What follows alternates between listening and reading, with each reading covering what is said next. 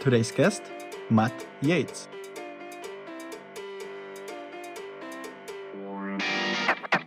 The risk of ramping any function down rapidly is is is inherent. You know, there's there's risk involved in, in, in that, regardless of whether it's a recruitment function, HR function, a risk function, uh, finance function, sales function, or whatever, right? Because at some point in the very recent past, you required all those people. There was a de- definite decision to hire them. So, what is it that you know about future requirements or future business circumstances suggests that you do not need that anymore? Have you found other solutions to deliver what you need to deliver in a more efficient or more productive kind of way? Um, uh, and have you got it right sized? You know, that's that's the key thing. So, you know, any drastic kind of ramp down is is obviously uh, is obviously going to have impact in, in, in the organization. But the key thing is understanding whether it's the right call or not, and having uh, to minimize the risk of that. Um, it's there's no there's no hard and fast rule to it, right? But you've got to try and get those things right in in some degree. And it's one of the things that puts a greater stress in organizations today uh, on the uh, on on the absolute uh, skill or sophistication in workforce planning. You know, I can't tell you in you know in the vast majority of roles that I've been in, when I speak to peers in other organizations as well, it's usually the number one thing that people are trying looking to try and solve like particularly in an increasing volatile kind of environment uh, in terms of economic circumstance you know how can you get more foresighted on what you need to recruit? You know ta functions can be more effective in in in, in that space if we can plan effectively. So circumstance being circumstance means that sometimes that's tricky at this point right? So your ability to react is also really important. But from a TA leadership point of view you've got to kind of get your core absolutely right um, and then have an ability to have flexibility and scalability around it and there's lots of ways to do that, right? Like in terms of partnerships that you have, uh, or outsourced agreements, or just flexible uh, and scalable parts to your organization that you might kind of like engage labor or engage employees on in different kinds of ways. Um, but it's all dependent on great workforce planning at the end of the day. Matt is in the industry since 1998. So he saw three crises the internet bubble, um, the financial crisis of 2008 and now um, the crisis we are in. And we talked about what it does for recruitment, for organizations, how to stay flexible, what is important nowadays to measure, not just um, activities in terms of um, number of hires and how fast you are. There's much more towards it, how you can be a real true strategic partner and function to the business and to translate talent acquisition action into overall um, business value. Then you can build trust and then you can spend less time communicating and more time just getting shit done. Then I went home and, and thought about this sentence. We basically put it on the table. Hiring takes time. People are trained. How to objectively judge certain situations. It's very, very, very, very hard to change things. That was the learning. Entrepreneurs with empathy. To the people side.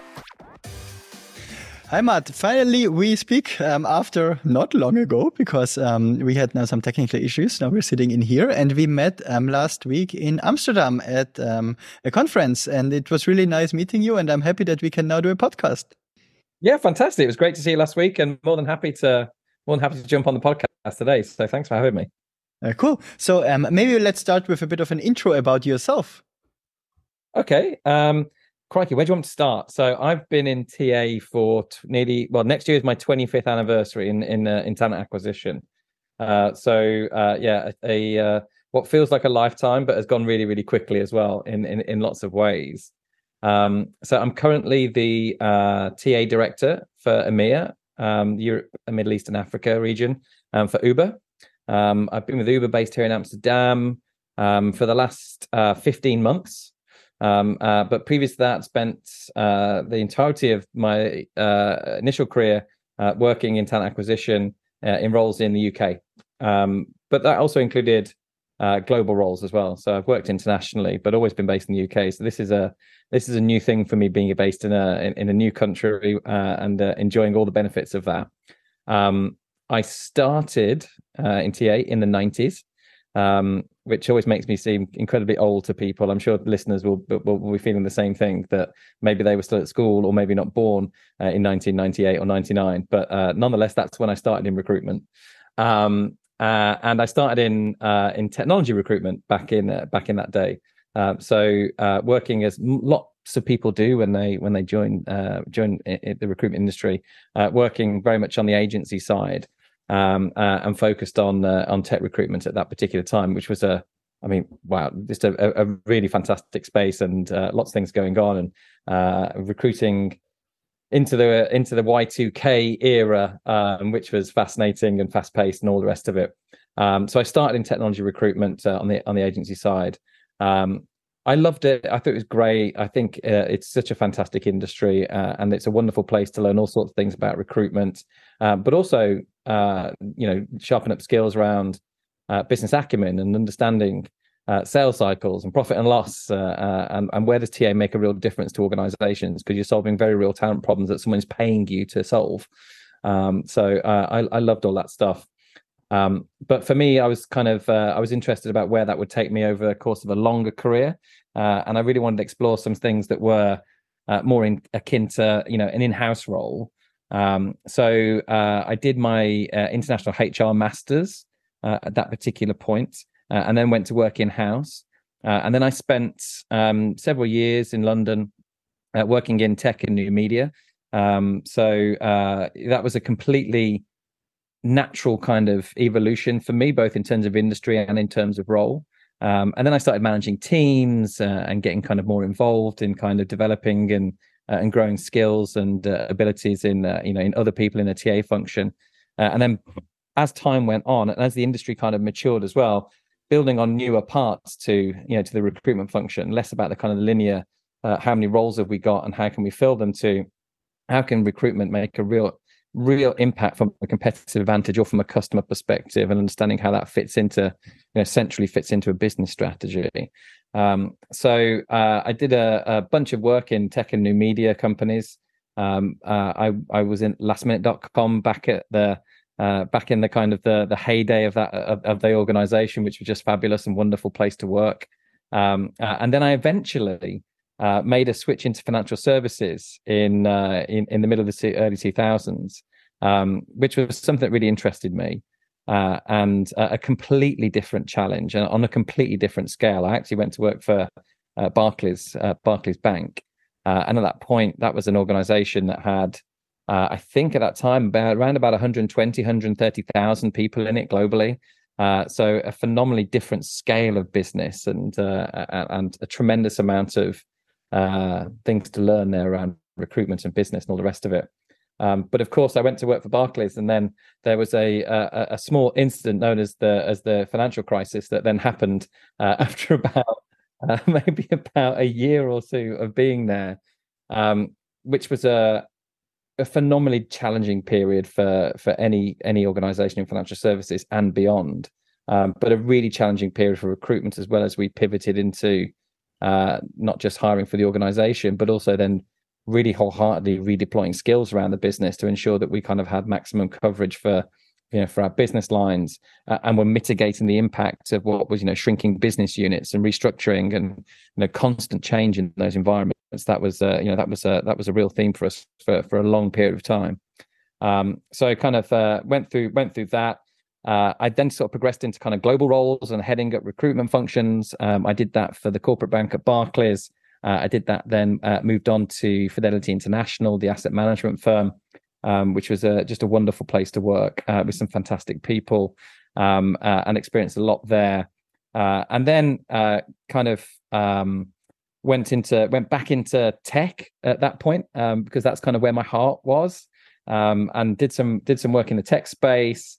Um, uh, I then ended up uh, following uh, a chief people officer that I worked for in technology to another organization back in financial services. So I jumped back into FS uh, and uh, and led the global uh, global TA function for Aberdeen that is that used to be Standard Life and Aberdeen Asset Management, the merger. So Standard Life Aberdeen, um, which is a phenomenal kind of period of time working with some great people again.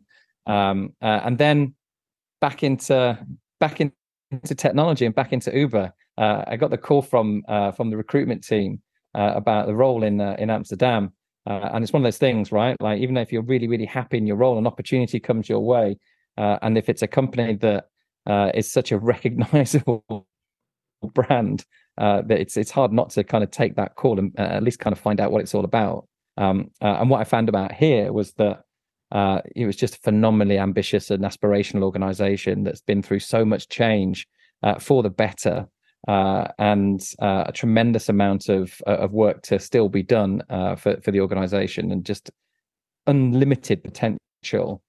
so it was a it was a tough call, particularly when you're kind of moving with a family like I did and you know, wife and three kids and moving everyone out of their kind of normal lives into a new country. But that's what's kind of brought me to here now. So yeah, really enjoying life with Uber right now. Yeah, exciting and um, great um, journey. So I think then you also saw a lot, right? Especially from a recruitment function. And I think when you just consider the past two years, um, post or first of all, COVID shock, no hiring, everybody didn't know what to do, even layoffs or on everything on pause.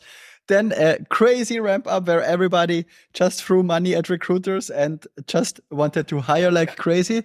And then again, um, the the whole interest rates um, changed. War came, energy prices um, uh, gone up, and now again a real slowdown in hiring and staffing. So, um, what can maybe recruitment or companies overall and recruitment functions um, learn from that, in your opinion?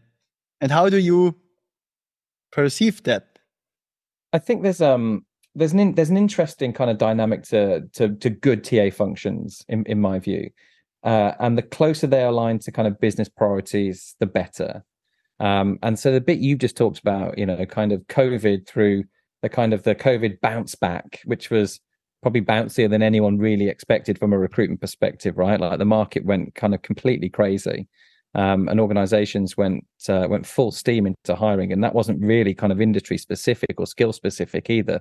It was kind of across the board um, with kind of like ginormous increases in demand um, and then you coupled that with the way that work was changing at that particular time as well right? Um, if i think about recruitment functions what they recruited pre-covid in terms of the types of people or the roles that are recruiting did fundamentally change after you know after people started coming back to the office because suddenly hybrid working was a thing for for organizations. Um, whereas it probably wasn't that wasn't as prevalent you know pre-covid. And organizations had kind of worked out that yeah we can have a much more dynamic and hybrid workforce and uh, it has a payoff for people and they really enjoy it and we can be more efficient. And we can also uh, you know give people you know real benefit in terms of work life balance. So there was all this changing kind of elements to, to to recruitment. And all the time you're doing that with and we need more, more, more, more, more of it. And the market is incredibly competitive. You know, if I think about just technology recruitment and the demand for for coding skills and engineers, you know, every organization was kind of uh, was really going wholeheartedly into you know into that. Um, and then it gets kind of to the next period after that, where it's actually that many organizations potentially overhired, and then reductions start to come and more challenging economic circumstances. And you know, organizations tend to have two ginormous cost bases within them, right? They're either the people that work there or the or, or the real estate that they that they have. So um, you've got kind of like a real kind of peak and trough scenario in, in a very very short space of time as well. Uh, and it kind of reminded me of what happened in you know 2007 2008 uh, with regards to in, in, organizations having to kind of pivot and change really really quickly and recruitment functions needing to kind of be you know adaptable and, uh, and move with that really really quickly. Um, and i think the kind of the bounce back covid post COVID, like a lot of people learned from kind of the challenging economic period in the kind of the back, you know, 2008 onwards, from uh, you know, for that kind of two or three years in particular, because a lot of recruitment functions, and certainly the one I was part of at that time as well, um, we weren't geared up to kind of be, you know, quick and adaptable and agile and nimble and uh, change what we were doing and redeploy skills. That took a lot of shift and lift and lo- a lot of work. So, you know, what we've probably learned from that period meant that organizations or TA functions were able to kind of really, really adapt post COVID, um, potentially to detriment, right? Because organizations got really good at hiring really, really quickly uh, and probably overhired and ha- then had to come back from that again. But the one thing that I think we take from that, either of those two periods, and particularly this kind of most recent one, is great recruitment functions or great TA functions are very very aligned to what business pro- which what the business priorities actually are and what the organization needs to do to gain either competitive advantage or in some instances and lots of organizations are in this space where they just needed to survive right um, so having recruitment functions that are scalable and flexible uh, and less rigid and less linear than they kind of probably were in the past was probably one of the one of the biggest learns that I had Uh, and in addition to that, it's thinking about the kind of the full suite of kind of value add from you know from from a TA function. Very, you know, crikey, you know, I've been around long enough. When I was kind of first started, you, you know, recruitment function was measured on how many people it could hire and how quickly it could do it and how much it cost to do that. But there's so many other measures that we can bring to the kind of the table or kind of value pieces that we can kind of like really, really, really look at. That's that's interesting. What do you look at in terms of the value pieces? I mean, the two kind of like cons- the two consistent pieces for me that kind of um, I do see variably kind of taken up on in in other organisations is a you know is a real understanding and sophistication around candidate experience or hiring experience in general, which includes the kind of the hiring manager and the and, and also the recruiter's experience or the or the TA function as a whole experience. Um, and then the other ones they're around, around quality of hire. You know, for Uber, that's our, they're, they're our north stars, right? you know that's where we can really really drive uh you know business advantage or competitive advantage in case you like my show please subscribe i would really appreciate it an experience is a great one to think about uh, in the concept of uh, what that means to to an organization. It means a lot from a branding perspective and a sentiment point of view but particularly if you're a consumer led organization um, the, the impact on consumer is, is quite considerable. You know in an organization in a you know in a tech business like uber or, or you know any other for that matter um, the application rates that you'll deal with will be you know north of a million applicants a year. It's a lot of people that have said they're interested they think enough of you to make an application to the organization. How you treat those people has a direct business payoff because the negative experience drives people to use your product less or in some cases not at all. So there's a you know an understanding of that measure uh, and what that means and the things that and it's not just about saying yes we know we treat candidates as customers and we want a great candidate experience. I think all recruitment or ta functions would say that. But really understanding the actions that you take at various different parts of the process you know what has the what has an impact on that which then has a business uh, impact is really really really key. Um, and certainly thinking about it um, in the sense of what the key drivers are what are the things that you prioritize in there? You know what are things that you've got to really kind of dial up because it's very important to the candidate base and you're not doing it well enough? Or the things that you do really really well that don't really make a huge difference to sentiment or experience. There's a you know there's a sophistication to it that i think a lot of organizations certainly lack right? It's um it just gets gets lost behind the general premises. Treat your candidates as customers um, and, uh, which, which is just the start of it for me. Yeah, and I think also one piece, especially what you also mentioned, is the direct business impact. Um, and I, I hear from some recruiting or people leaders that they say, yeah, but we are a cost center. And I think, are you really a cost center? Um, maybe yes, of everything costs money, but how could you maybe flip the storyline that you also connect the, um, capacity you need or the hires you make into value creation, um, also translating it into a business case, um, that is reflecting the I don't know numbers of new signups or new revenue or profit that is generated while when you can enable a certain function ramping up again um, when needed or pivoting faster so on right? So i think these are also things what to consider um, especially when organizations are a bit bigger and are more data driven overall managed that you can also participate and leverage that completely. I mean, it's the flip side of what I was uh, what what I was alluding to earlier, which is if you're thinking in a you know with a very real business in a very real business sense about the experience and the payoff, it's not just about stopping people from using your product less by having a good experience. If you can turn it into the you know, into a spectacular experience that encourages people to use it more, and most importantly, like the vast majority of people that apply to a role uh, are not going to be successful in it. There's only a certain amount of those roles, and if you've got a million plus applicants or hundred thousand plus applicants or whatever it is, the vast majority of those people are not going to not going to be successful in the application process. So, what can you do? What interventions can you make that increase product usage through that? You know, are there links to your products and services that you can kind of make in the you know in, in the recruitment process? You know, can you introduce that to people? Can you kind of leave people with such an experience, but also information that actually strengthens their opinion of the company uh, and the the ability to um, for to provide products and services at a level that you know they would appreciate and continue to use. It's um it's a it's a really important thing I think in terms of thinking about you know what, what you know value that a TA function would really really drive from a business perspective. And do you because there were a lot of layoffs overall in the industry over the past one and a half years. What do you think are the risks of ramping down talent acquisition rapidly? I think if I mean it's not just TA, right? Like the risk of ramping any function down rapidly is is is inherent.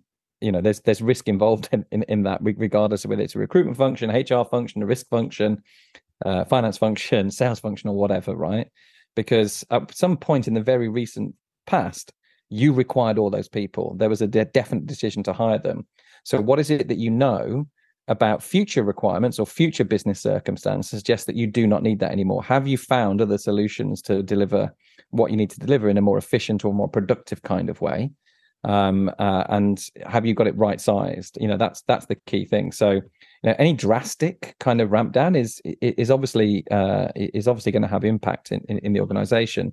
But the key thing is understanding whether it's the right call or not, and having uh, to minimize the risk of that. Um, it's there's no there's no hard and fast rule to it, right? But you've got to try and get those things right in in some degree. And it's one of the things that puts a greater stress in organizations today uh, on the uh, on on the absolute uh, skill or sophistication in workforce planning. You know, I can't tell you in you know in the vast majority of roles that I've been in, when I speak to peers in other organizations as well, it's usually the number one thing that people are trying looking to try and solve like particularly in an increasing volatile kind of environment uh, in terms of economic circumstance you know how can you get more foresighted on what you need to recruit? You know ta functions can be more effective in in in, in that space if we can plan effectively. But circumstance being circumstance means that sometimes that's tricky at this point right? So your ability to react is also really important. But from a TA leadership point of view you've got to kind of get your core absolutely right um, and then have an ability to have flexibility and scalability around it and there's lots of ways to do that, right? Like in terms of partnerships that you have, uh, or outsourced agreements, or just flexible uh, and scalable parts to your organization that you might kind of like engage labor or engage employees on in different kinds of ways. Um, but it's all dependent on great workforce planning at the end of the day. Right. And I think you can never get it right because um, once yeah. there is a quote, um, no plan survived first contact with the enemy. and yeah. I think it's not really about the plan itself, but it's about the planning exercise, right? Because you you you just can g- give your best guess and maybe add some scenarios to it, but you never know what's really happening until it's happening. And um, if the overall company um, strategy changes from today to tomorrow, then the whole fundamental principles of the whole planning exercise also change. And then maybe you need something completely different. But then I think it's good to just build a plan again and execute against it until it's not valid anymore or you need to redo it. Um, it's kind of like it's um, you make a really good point because there's there's a certain level of um, of needing a bit of everything in a, in a TA function. You want to have you know great foresight and planning that allows you to create you know always on processes and you know being able to go to market for hard to find skills or uh, you know niche talent mm-hmm. market areas where it's harder for you to compete you need time to be able to plan to do that and and then execute effectively but you also need the flip side as well. You also need to be incredibly adaptable. You need to be able to kind of change the priorities and move with the organization because that's the nature of the, the, the customer base that you might be in, or that might be the nature of the business. Um, or there might be something that happens like COVID, which no one was really foresaw, um, that has a ginormous impact on your business. So the ability to to adapt and move quickly is also really, really, really key. So it's about having you know both of those things, which sounds kind of counterintuitive sometimes, but I don't see any other way that it's successful these days, really. Yeah, uh, definitely. Um, and and that's I think also the tricky piece, right? yeah. yeah, yeah. I mean, it's it's tough. It's also historically, um, you know, not the skill set that recruitment functions or TA functions have been have been the best at um, uh, over the course uh, over the course of time. You know, stoic planning and kind of foresight and uh, you know well managed projects with every I dotted and every T crossed is sometimes not the not the natural domain of the recruiter, or maybe it's just me. I don't know. Um, but uh, so it's not always been something that we've been fantastic at. Um, but I find that you know great TA functions tend to have great people in it who are commercially minded, who can take good decisions, um, and then see them through to execution. That tends to be a real uh, a real strength of functions that that I've uh, I've had the, the pleasure to be a part of anyway. Oh, cool. Agreed. Um, um, next point. Um, the whole regional aspect would interest me from your uh, point of view and your experience because EMEA is not small, right? yeah. um, so, what different um, aspects do you see, for instance, in um, hiring in countries like Germany, UK, the Netherlands, or any other um, region that comes to your mind? Well, I guess I'm I'm, I'm fortunate, right? Because um, you know my EMEA remit in uh, in Uber is also coupled with a global remit for the delivery business.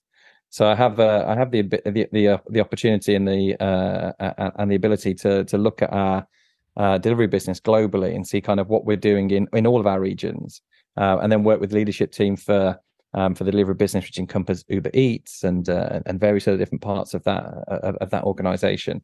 So I have that ability or that kind of luxury to kind of see what's happening from a regional perspective in EMEA, but also globally. And then the vast majority of roles I did for the last 10 years or more um, before I kind of came to were all global roles. So um, you know, working across uh, you know most of the most of the kind of European markets, as well as in APAC, uh, as well as in the US, uh, as well as in in, uh, in LATAM as well. So I've had that I've had that luxury over over the course of career. Um, it's an easy thing to kind of think about because the differences are what make it really interesting, and the differences in candidate dynamics and markets and business culture in particular uh, are some for me one of the most interesting parts of doing a recruitment job. Right, um, but it's the same premise that it has when you go into recruit one role or two roles. It's okay what's the what does the candidate market look like? What insight can i get from that? Um, what does the skill requirements look like? What does the scarcity look like? How difficult is this going to be for me to recruit in this market? And what can i tell my business about the decisions they're making to hire this type of role in this type of location? So the thought process is the same you're just looking to learn every single time. Uh, and maybe sometimes we can be a little bit too um, flippant with, with with what that means because you know say that you're a specialist in uh, in finance recruiting and you know finance and you know the market things do change right? Like say if you're not kind of like listening and learning and connecting with people in those markets on a regular basis uh, and also understanding where you're pulling information and data from that allow you to kind of think about things slightly differently then it's it's going to be a it's going to be a problem. So for me the differences that you see are kind of endless but if you're open to it and you're looking to find it out, then it's a then it's a it's a it's a really cool thing to do. It should be should be interesting, right? Uh, definitely. And what do you find is um, are some really difficult locations um, to hire into?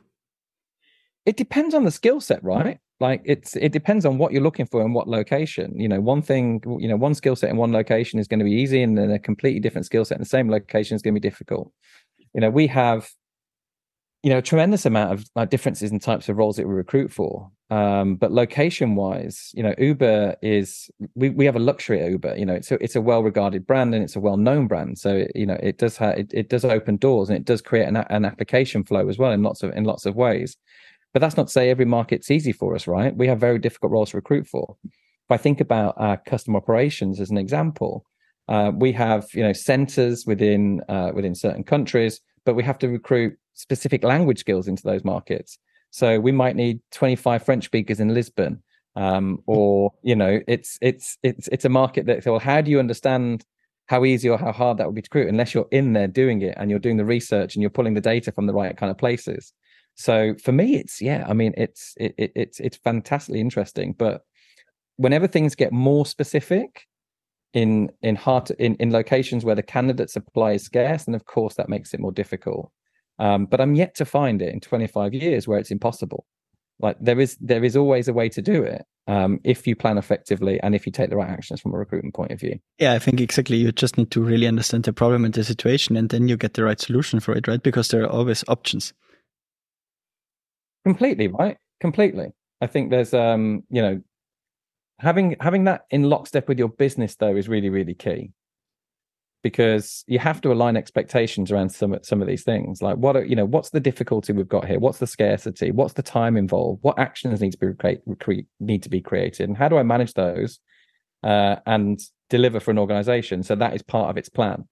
You know, there's nothing worse than kind of like chasing your tail on something that needs to be delivered yesterday that could have been planned in a in, you know in a more effective way. Should if only you'd have been a, little bit more cognizant of it. Yes, yes.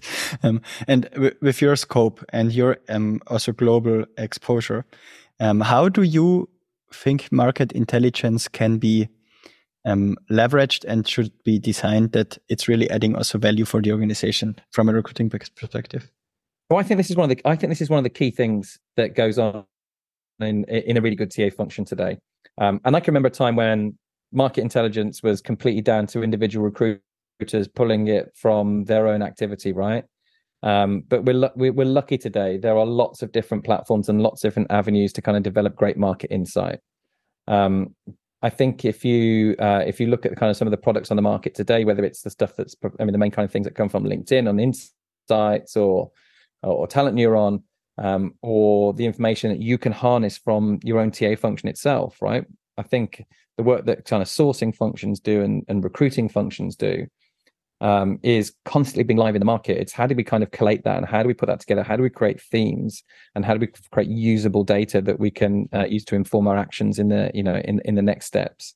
So there's stuff that you can buy in for sure, uh, and really really worthwhile elements to, to to kind of like harness, but you have to you have to take that and do something with it and you also have to give it your own spin and your own additions based on what your experience is. You know what one system tells me about census data um, or skill availability in the market uh, two organizations will experience that completely differently depending on how attractive a brand they are or you know what their proposition is or what they're willing to pay or whatever else. So you know one set of market data might not be specific to you as an organization. So it's really really important to build on top of it with your own insights. And that's really important when you come to making kind of like compensation decisions uh, or location strategy that you can impact from a you know from a business perspective. In case you have any feedback or anything you want to share with me please send me an email on thomas at pplwise.com or hit me up on linkedin. And in case you really enjoy the show please subscribe I would really appreciate it. So, you know, I think TA functions have a lot to offer in this space from a business planning perspective, not only what they do when they come to recruit. Yeah, if, especially if you just count up the numbers, right? Um, how many interviews are being done maybe every day, every week, or every month, or every quarter? Take the time frame um, by your function, yeah. right? The bigger it gets, the more powerful it gets. Um, and I think if you just create a certain set of attributes where you do systematic information gathering that you really can pull reports from it, that's very insightful. I mean, think about the, the amount of people that that actually give you data as a as a as a recruiting organization. You know, regardless of the organization that you're in or the size of it, there is a tremendous amount of information and candidate behavior, whether it's how people interact with your uh, your branding activity, your advertising, your career site, the application flow, who they are. Um, you know, in certain markets, you can get that kind of uh, a richer level of diversity information from that as well. So you can start to find a little bit more about candidate behavior in that perspective. Then you've got everyone that kind of comes through the interview process. You know, an organization like like ours, you know, we'll probably be doing somewhere in between, you know, a thousand or twelve hundred interviews every single week. Um, that's a tremendous amount of activity and interaction with people that you can learn from. But the data has to be harnessed as well, right? Like, you know, what happened? What was the what do they say about the experience? Like, it's there's a tremendous amount of information there, and I think we're sometimes we close ourselves off to that. Um, but also imagine, imagine i don't know if you think about outreach as a as, as a great example what are people telling you about your proposition or the market that you're recruiting in or the skills you're after or whatever else it might be based on the fact they're saying they're not interested right? So there's a tremendous amount of information to harness but you know we've got to put that in the right in the right in the right format and also put it into the right forum as well. Yeah and especially for you with your um, scope um, you're maybe not face to face with candidates every day anymore right? So you need to get some data points oh you'd be surprised. i'm yeah? Yeah i'm i'm face to face with candidates on a on a regular basis. Um, also daily i think it's one uh, maybe not every single day, but on a regular basis for sure. Um, it's good. I think, um, yeah, I think there's some interesting stuff to, to learn from that. Um, I have a personal belief that TA leaders should be uh, should be as present as possible in their in their hiring processes.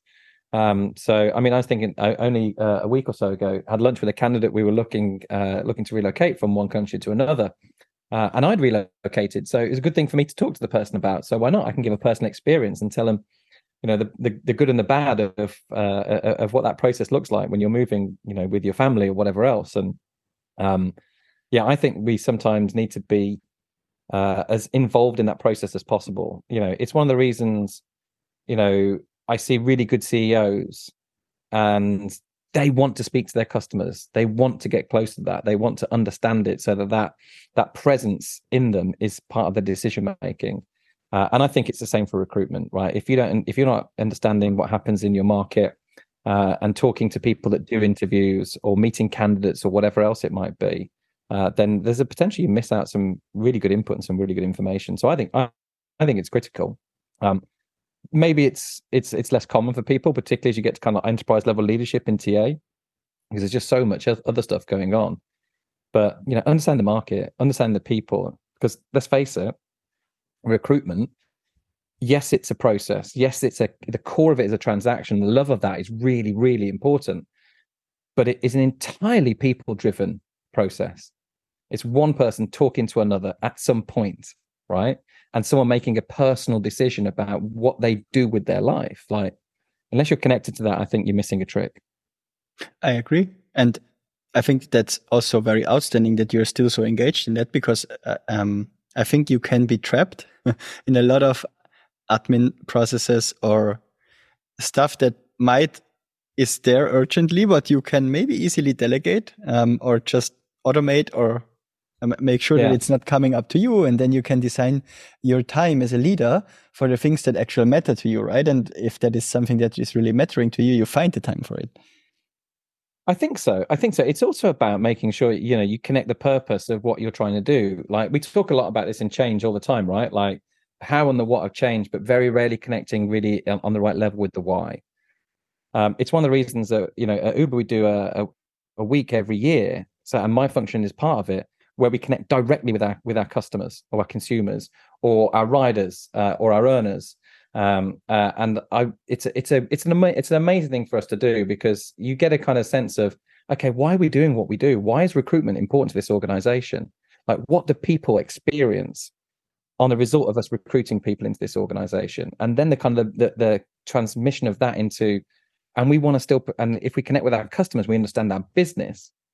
We also want to connect that to our candidate proposition as well, right? So it's a great thing for my function and for me personally to do because the more connection that I have, and I've sat with you know recently rooms of uh, of, uh, of couriers uh, and earners uh, and people that use the platform, uh, and to kind of like hear about the difference it makes to them uh, and and why it's important and what they would love to see in the future.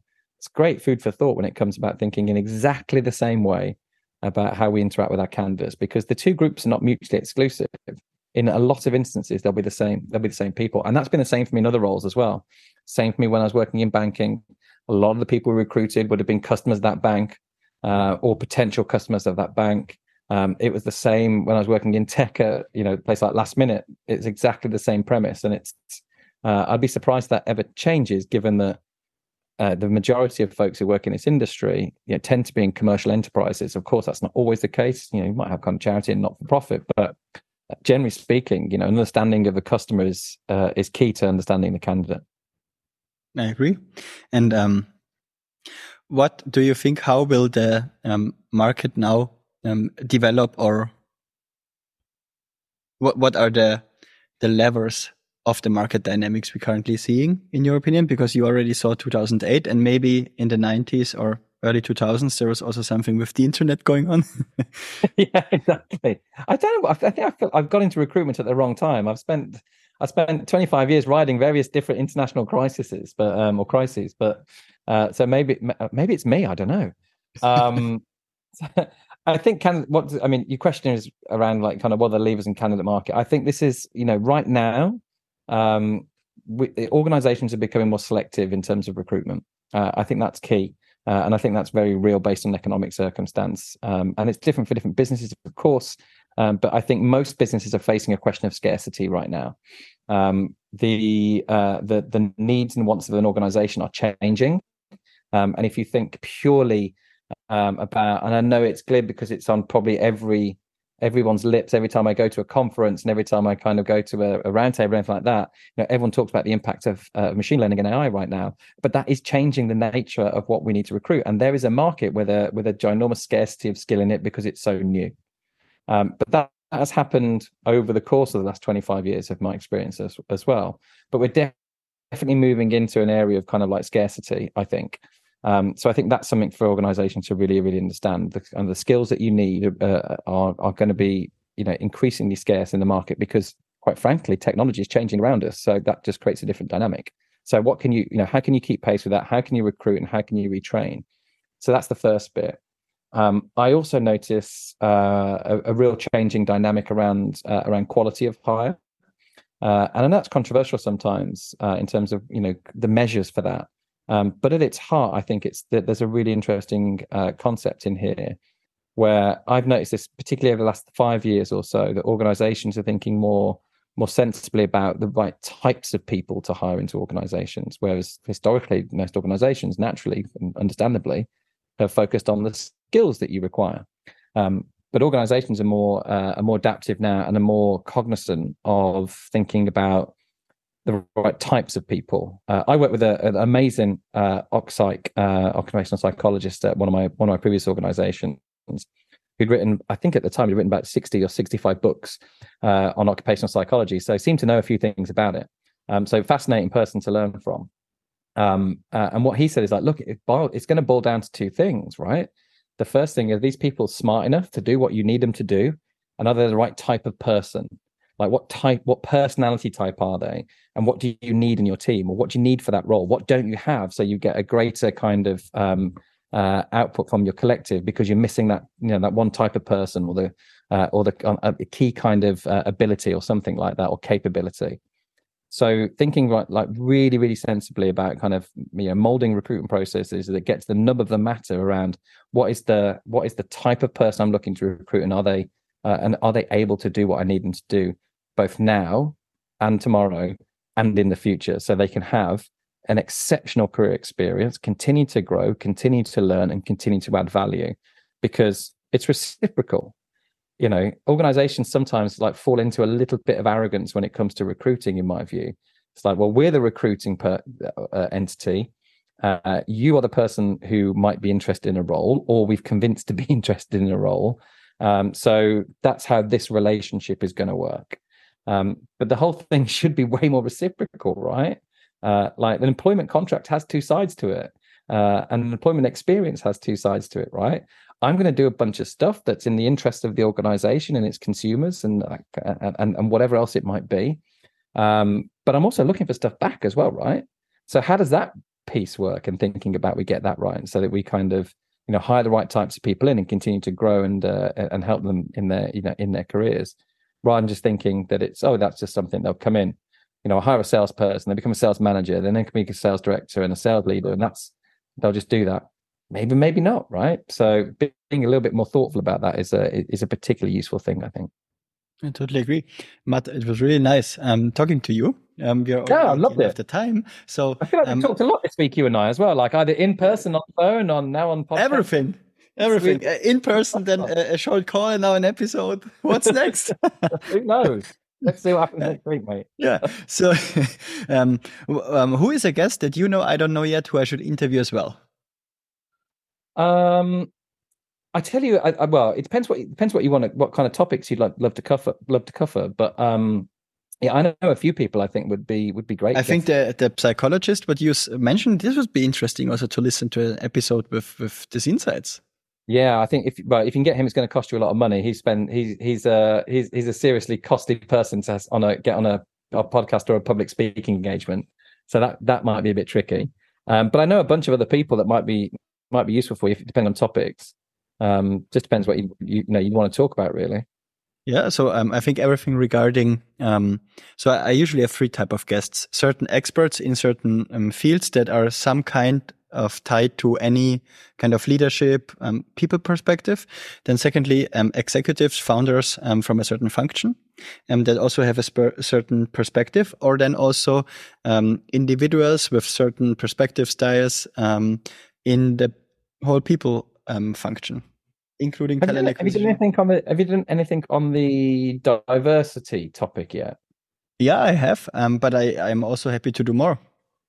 Uh, I know a few people that might be interested to speak to from a diversity perspective. Um, I know somebody else who might be really interesting to speak to, uh, who is uh, one of the people I work with in talent development and recruitment, but now is a startup coach. um, who's got a really cool business. If you, uh, I can, I, I can ping you a link. Actually, you can have a look. Yeah, sure. Stuff. But she'd be a great person to speak to. She was at like Yahoo for years, and uh, I would uh, love uh, to. Yeah, so you I know that this is also this is also the beauty of the podcast that it's growing like this organically. Yeah, yeah. Well, I can definitely introduce you to a few people. So let me have a think, and I'll ping you a couple of details, and maybe introduce you to a couple of people. Cool. Thanks, Matt. It was really nice talking to you and enjoy your weekend in Cologne. I will. I will. Thank you so much. I'll see you soon.